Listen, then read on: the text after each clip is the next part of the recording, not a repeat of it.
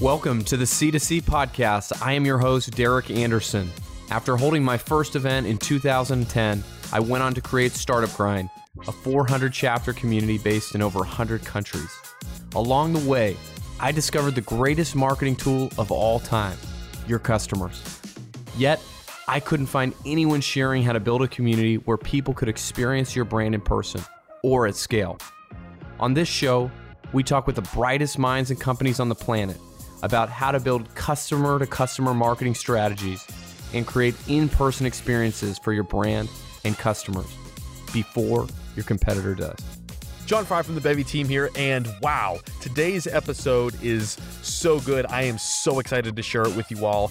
Derek sat down with the community leaders of Salesforce Atlassian and Slack at SaaStr to talk about how they were able to build their communities. Now, they talked about the inception of the communities, how they got started, how they got people to believe in the mission as they grew, what metrics were they tracking, how did they figure out if it was successful or not, and what they used to drive growth, and prove that growth to the executives in order to get reinvestment and get everyone on board with growing the community, different roadblocks that they faced, and so, so much more. So without further ado, please enjoy this episode of the C2C podcast.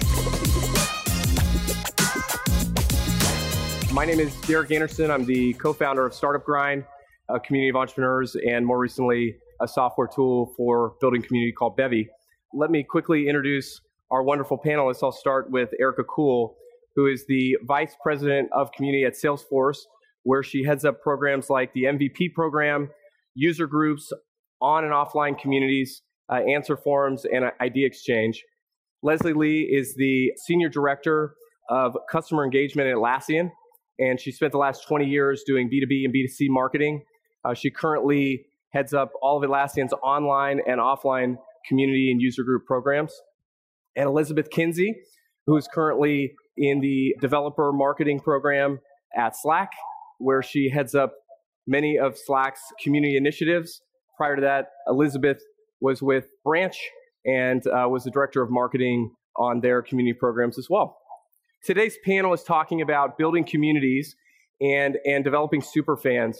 And as we were talking about who could possibly have the best things to say about this, these three women rose right to the top in terms of the things that they're building. And so we'd love to start, Erica, with you.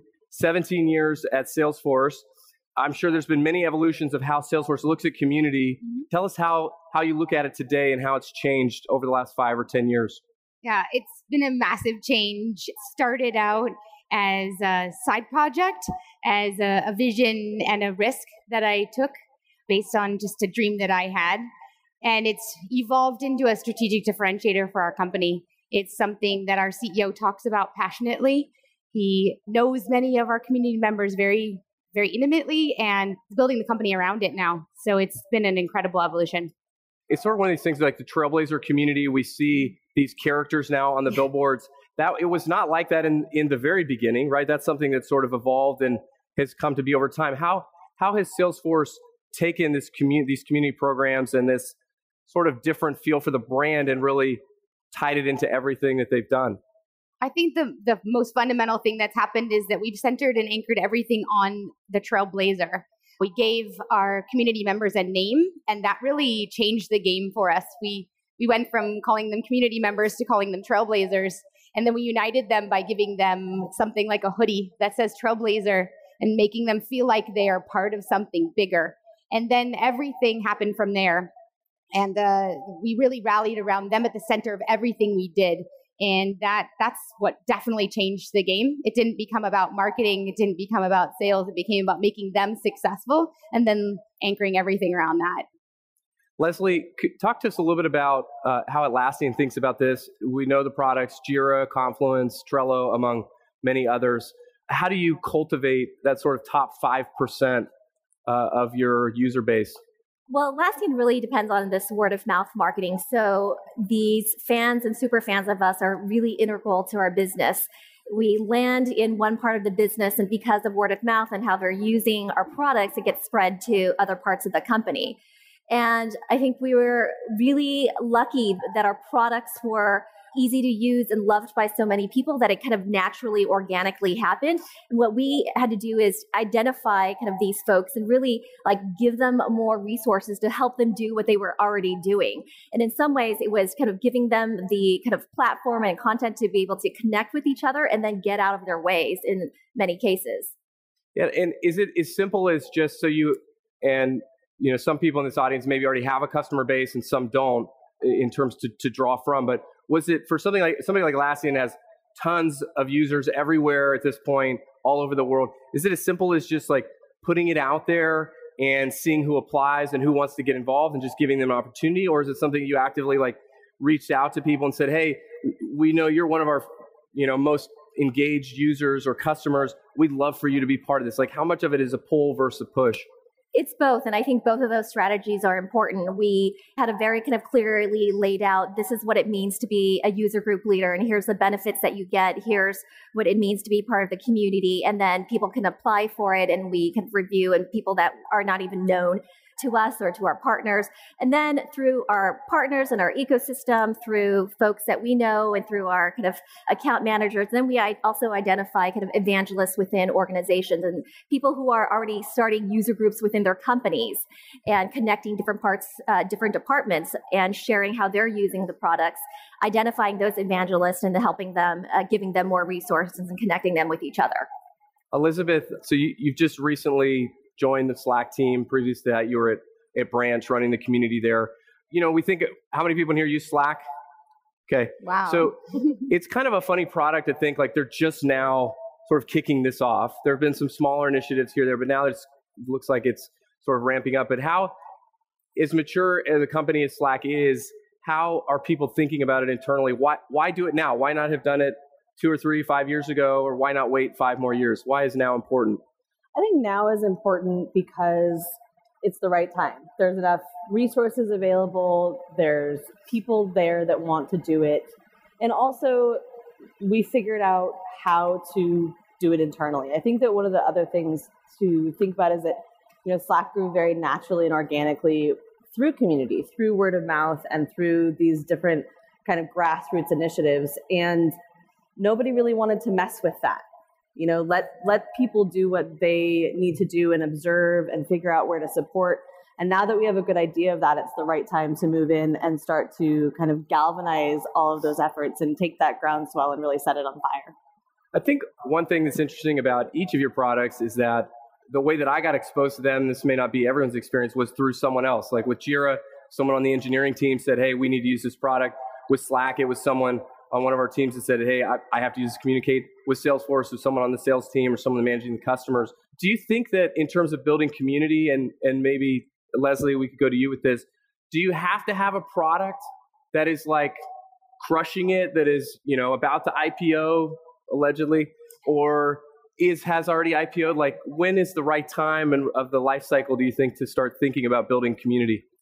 I think you can start at the very nascent stages. It does have to start with a product that people love and that is easy for people to kind of adopt and kind of and take from there. I think that's that's kind of a critical ingredient, but you don't have to wait until you're at a certain point in the life cycle. Like, okay, now it's the time where we can now invest in community and the fans actually from the very beginning. I think that's a very important part of kind of the marketing piece. Actually, the kind of the most cost effective and probably kind of the the piece that's going to have the longest term return in the long run.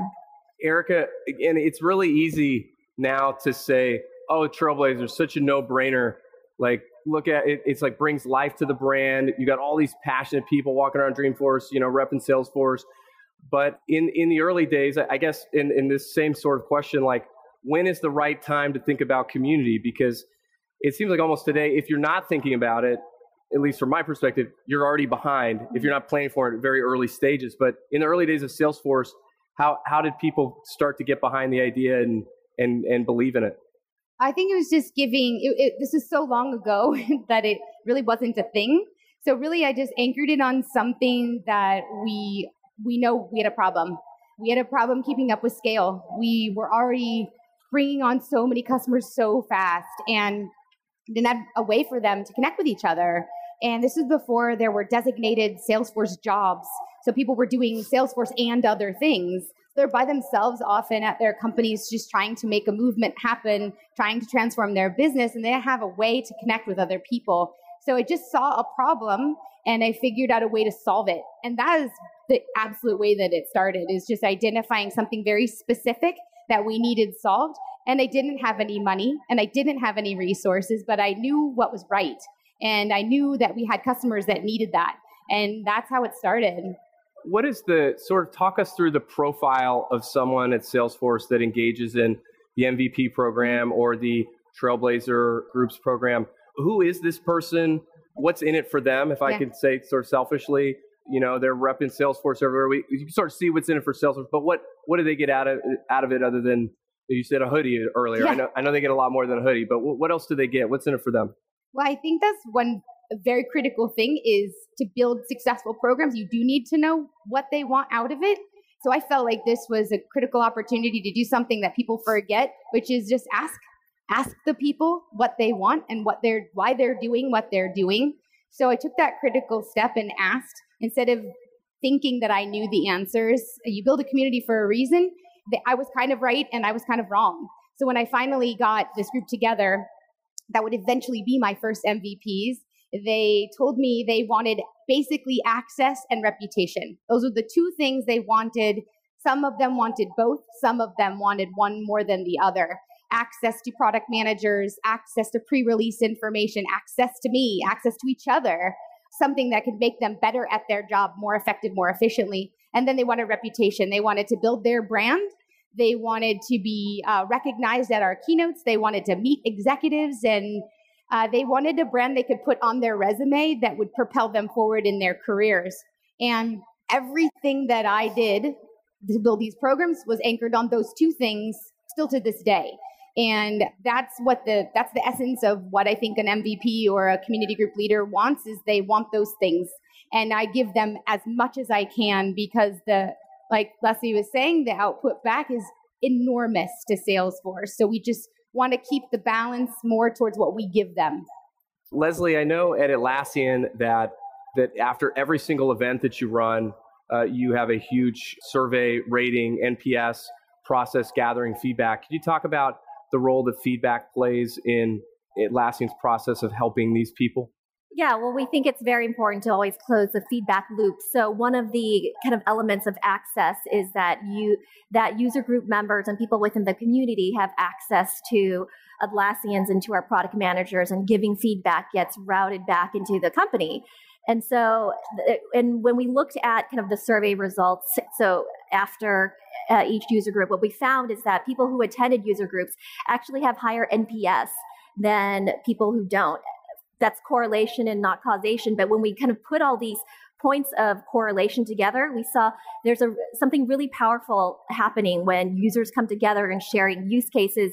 We're not the experts in all in their use cases. We're not the experts in how it's deployed in automotive and with certain kind of ISO standards, but they are. And when they connect together, they're getting more benefit out of it, and their kind of engagement is higher. Their their NPS is higher and satisfaction. So that's kind of all part of what we get from the surveys. Elizabeth, when you were running the community programs at Branch, Branch was a very small company at the time. It's it's now much much bigger. I think they've raised over 100 million dollars at this point. But maybe you could just talk a little bit about how in a smaller company in the earliest stages how the company looked at building this community and and how that, you know, over time as the company grew what impact it had to start kind of early and small and take it from there. I think originally the really important thing was that it wasn't about the company. The community was about sharing knowledge and making sure that we were connecting the right people in a room that could communicate with each other and help each other grow. It was no surprise, it was called mobile growth, and that was the whole point figure out how to build a business on an app. And I think that one of the things that we thought about in the beginning was how do you make sure that you still connect your brand if it isn't about your product necessarily? And a lot of that, as the company continued to grow, that became more and more important. And I think one of the things that was the kind of anchor through all of the changes that happened on all of the different decisions that were made was that it was really about the people that were showing up to the events. It was really about the people that were engaging when we had an online forum. It was really about the people that were at the center of it. And even though I needed to make sure that I was, you know, justifying my existence and my role, I really was a champion for them as well. Yeah, I think one of the things too that that those events that you did was you started to, of course, there are potential customers in the audience, there are existing customers in the audience, and then you also you brought these people onto the stage as well. Could you just talk a little bit about how, what you did with that? Yeah, I think that one of the things that worked really well with that was identifying the people that we thought were really amazing and experts and making sure that there was a diverse set of people that were up on the stage.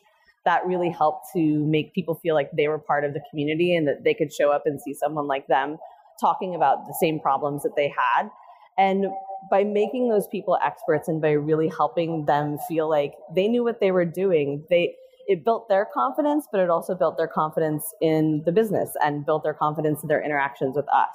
And it was a really powerful thing to do to say, you know, you're not our customer, but we think what you're doing is amazing and we want you to be able to tell that story. And it it really made people happy to to hear that, that it wasn't about us. We've seen this sort of backlash to the digital world, social media. Alexis Ohanian recently said we've hit peak social. Forrester has said that 2019 is the year to invest in humans, that the backlash over chatbots and AI is starting to really bubble up. And we see this in the news literally almost every day. But I wonder, Erica, you know, as we talk about the, the bottom line for everybody is what this, these things come down to is I'm trying to figure out which programs am I going to invest in? What types of marketing am I going to build for the future for? You know, community marketing is one of these things that sort of as in the, historically, this is totally changing, but historically sort of sit in this sort of gray world mm-hmm. of like, is it a nice to do? Is it a must have? Is it like sort of hard to measure? And I wonder if you could just talk a little bit about how over time, how you all have, how you justify these programs with people inside the organization, how, which apparently Mark Benioff now gets it, loves it, and is all, on board. But I assume it wasn't like that from day one. So no. how, how have you done that?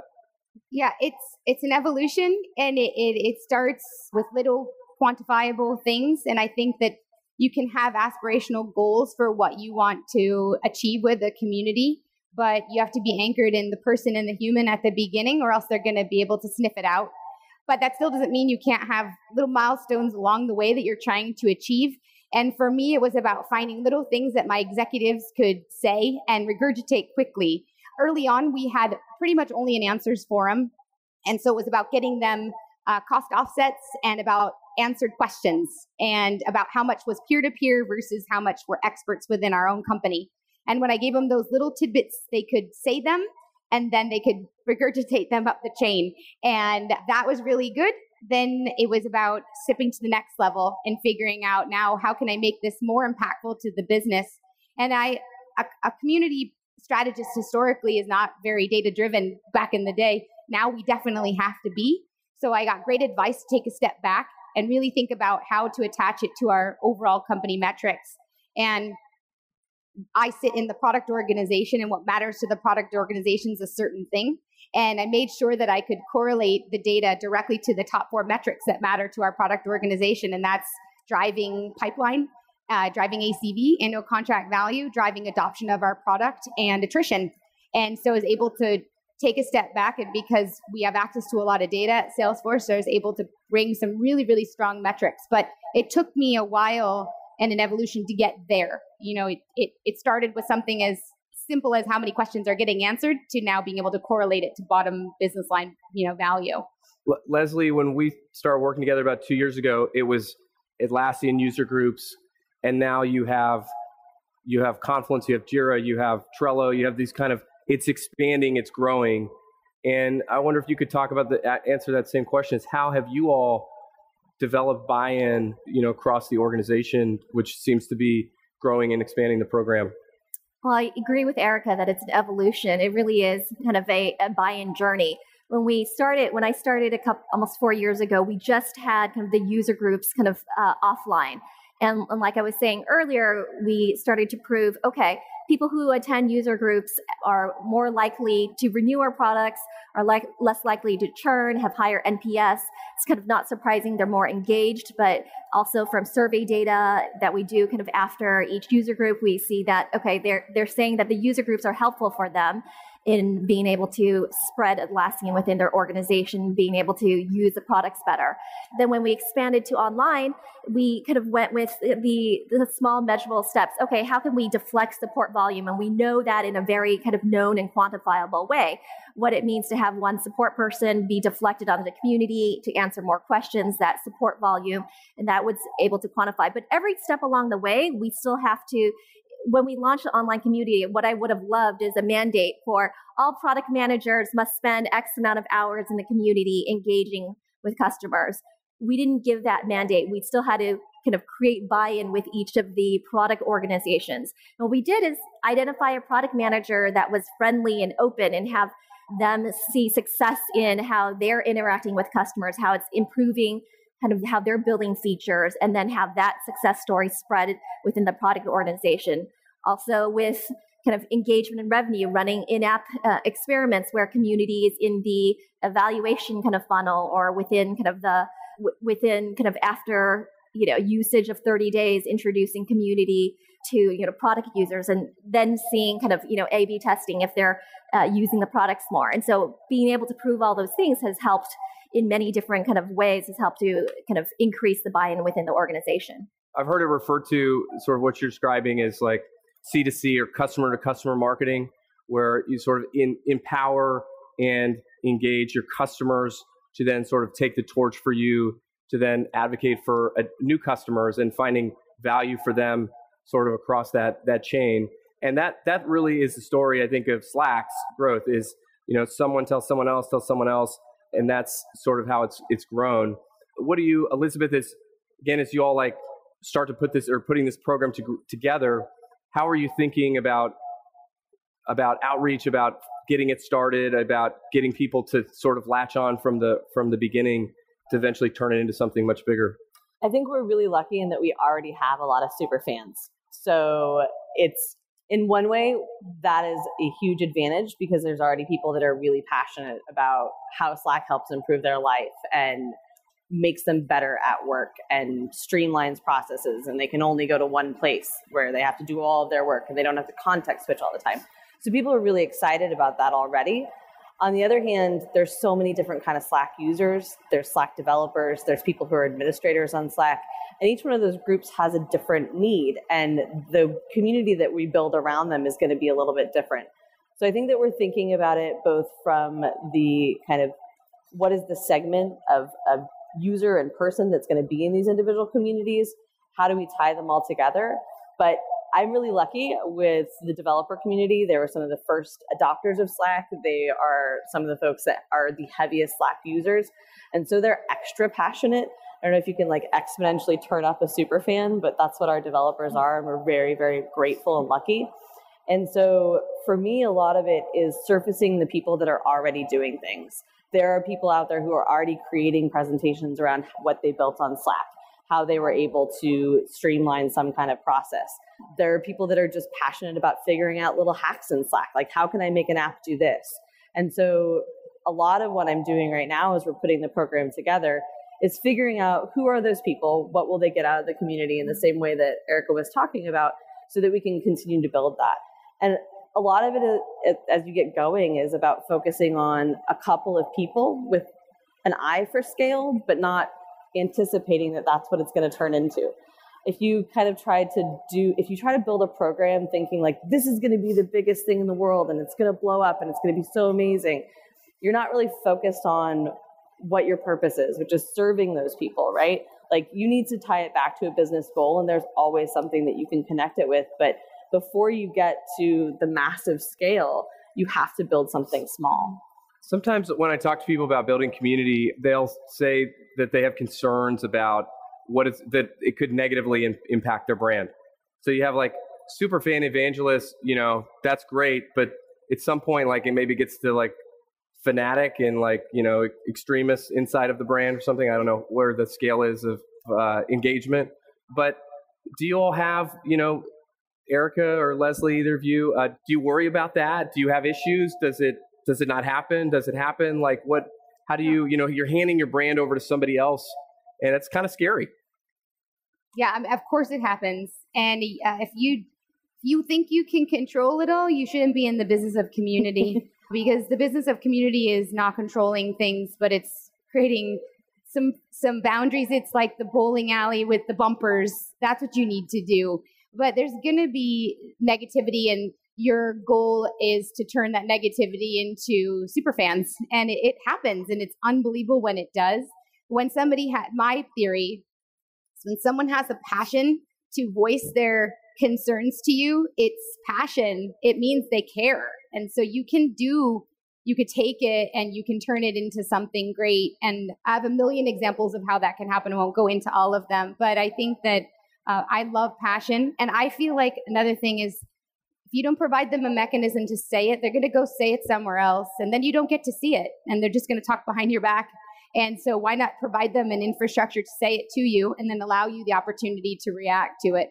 But it's going to happen. And you just have to have a way to respond to it and be transparent. And I can't stress that enough is transparency is probably the most critical thing in building a, a really passionate community completely agree with Erica. I do remember a conversation where we had with executives about are we okay with these negative comments on the community? Do we want to control it?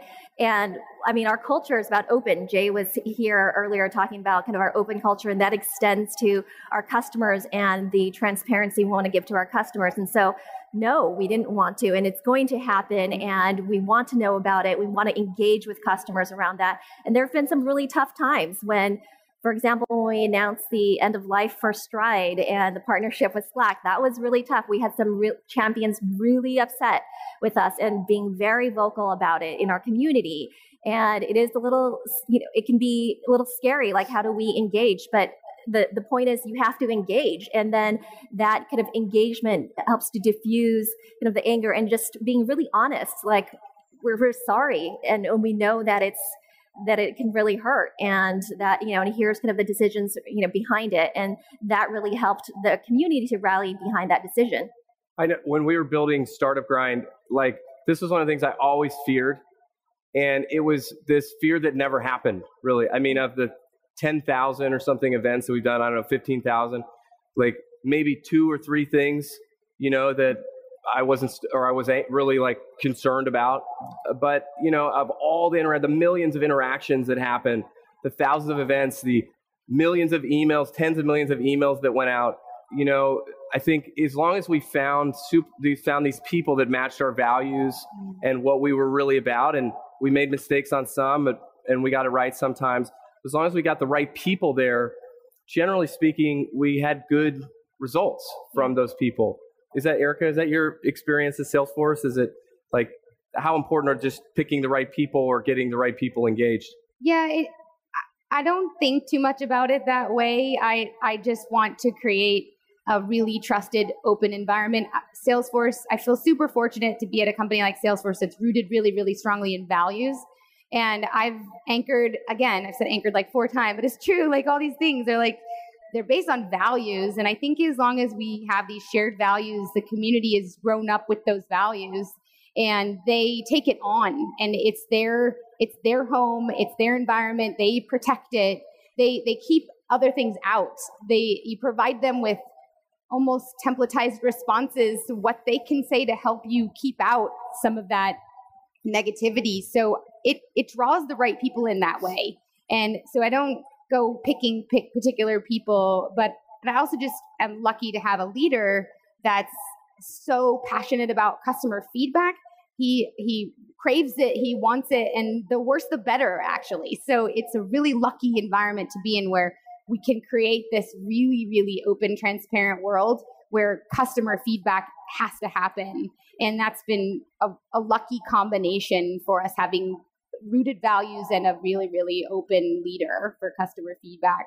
Elizabeth, at Slack, what types of engagement metrics affect the bottom line or ultimately the, you know, the, the marketing organization? What, what types of things are they looking for? Say like, this is important to us, this is important to us, this is important to us. Uh, what, what moves the needle? I can only say so much. I'm kind of a quiet period. I don't know if you heard. There's some stuff going on at Slack.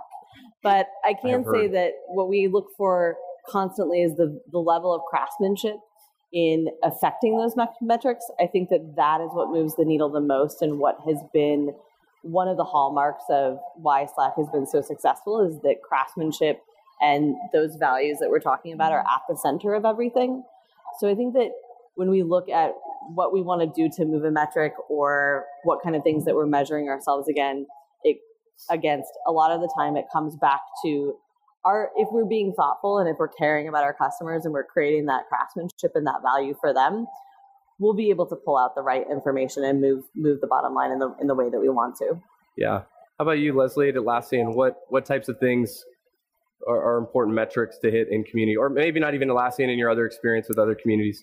Within the community, our kind of main metrics are around monthly active users, the number of visitors into the community, right? The the people that return within the uh, 90 days, so the retention and the number of uh, contributors. So those that visit the community, how many actually go on to contribute. So that's kind of how we measure kind of the health of the community. There's also kind of the support goals around kind of percentage of questions that are answered within 24 hours and you know first response rate and accepted answer rate so there's kind of that's also kind of the support element so we measure kind of all of that to look at kind of the health of the community erica how about how about you yeah definitely health and metric health and wellness and I ship out all of that data on a monthly basis to a number of different cross company stakeholders that care deeply. We have a very hub and spoke model. So we and the community team enable our organization to be able to run their own metrics and check the health and wellness of their sub communities they run on the Trailblazer community. That is every, I look at it almost every day. I alluded to this earlier that there's four overarching metrics that drive all of my business. And it also has driven the size of my team and the size of my budget. And it's very unique because in a community environment, the size of your budget just goes right back to the community. So they're very proud when the, the budget grows or when your team grows, which is a unique thing. The, we've been able, to, similar to drive correlation, very strong and tight correlation that individuals that contribute to our community, and this is not a huge amount of contribution, it's posting, voting, commenting, asking a question or answering a question in a 12 month period of time, which is not a lot. That's table stakes. They are driving two times larger deal sizes to Salesforce. They're two and a half times uh, larger ACV. They're driving 40% higher adoption of our products, and they're four times less likely to attrit. And these are insane numbers, and they they're jaw dropping to our leadership because it's you would think that this is common. You you're creating this environment where people are engaging, your product managers are in there, you're providing them input to your feedback or to your product. But unless you can prove it, and Salesforce is big time data. So if you can't prove it, it doesn't matter what Forrester says, doesn't matter what Gartner says. If Salesforce is able to prove it, then it matters.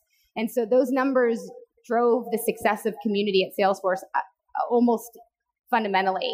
Can I just drill into any one of those that yeah. you're up for talking about? Just like, how do I just logistically figure out that number. Yeah. yeah. So someone comes into a Trailblazer user group yes. event in Des Moines, Iowa, mm-hmm. and then they give you their email address and their their their information. Yeah. And then what? How do you how do you then find out what kind of value they've how that value well, increases? I mean, it, this is not a Salesforce plug at all because sure. this is Bevy. I sit on top of Salesforce, so uh, my community lives on the top of our CRM and our CRM has all of this data. And I'm not a data scientist and I don't know anything really about driving deals at Salesforce because that's not my job, but I have access to it. I know that when you log in that you're Derek from Bevy and Bevy has X number of deals and I know how you're using our product. I know what products you're using. I know how often you're using them. And then I grab that data and I match it up to someone that's not in a community group. And then I just look at you side by side and I say, well, Bob is not in the community and he's not contributing to our community, and Derek is. So therefore, Derek is more successful. Now, I know you're out there probably thinking, well, you could kind of look at it the other way around, and that's totally true. But I choose to look at it this way, and I think it's strong. I think the correlation is strong, and you we prove it over and over again. We used to do just login. We just were doing when you logged into the community. Now we're doing contribution, uh, and we saw similar numbers. So it's data. It's having access to data is, is golden, is golden. Drives every decision now we make. As we as we look and and we've got three experts, decades of experience in building community here, and probably the rest of us do not have as much experience. So if I'm trying to figure this out and I want to and I want to get ahead of what's coming over the next few years, let's start with you, Elizabeth, and, and then and then Leslie, and then Erica. Just tell us what what do you see coming? Where you know what does the future of community look like, or and it could be exactly what you're already doing, but where do you see things going if I want to stay ahead with my company? I think generally the future of community is in connecting the online with the offline. I think that figuring out a way to continually activate the people that are in your community is going to be very beneficial, not just for brands, but also B2C. I think there's a lot of really great companies out there that are doing really interesting things to connect the online and the offline. But I Any think in that, particular? Um, so I think Duolingo is a yeah. great one. They're they have a great community online. They have a great community offline. They give a lot of autonomy to their community, and I think that that's a big key in successful communities is yep. letting people do what they want to do within constraints, within those kind of bumper hmm. rails. But I do think that a lot of what the future is is figuring out what the balance is between those two because they won't stay separate forever, and you're going to have people that go back and forth no matter what. I agree completely. I think another element of where community going is that it's going to be a critical part of an ex- uh, extension of your brand. And so it's uh, critical to kind of get that kind of piece right. It's going to be customers speaking on your behalf for your brand. So one thing we found out is that when we put kind of social ads on and we kind of put our own ad in, that when we compare it to a community ad that's around, you know, someone in the community that's written an article about how they've used Jira or Confluence, we get higher click through rates, lower CPC rates. So it's people want to hear from other customers rather than kind of product marketers like within Atlassian. They want to hear from each other to sell the brand. So I think that's really kind of where community is going, and it's important to see it critically as a part of your brand. So I would say that I'm excited about AI. I think that that's my next evolution is how do I take these amazing advocates that we've grown and let them do something new and and more sophisticated in our community and take AI and and really pump a lot of that into our community so they can answer the questions now instead of our amazing advocates and they can have a new evolution of what they're going to. So I'm really excited about that. I my brain can't even bend around all the ways that I think we can use AI in our community, but there's definitely in our answers forum and our idea exchange, we have some great ideas. And I think it's that's the evolution for us is AI. Hey, let's give it up for Elizabeth, Leslie, and Erica. Thank you for being here. Thank you so much for listening. If you like the show, please leave a review wherever you listen to this. If you'd like to see more about how to create your own event community, go to bevylabs.com slash pod. Again, that's B E V Y L A B S dot com slash pod.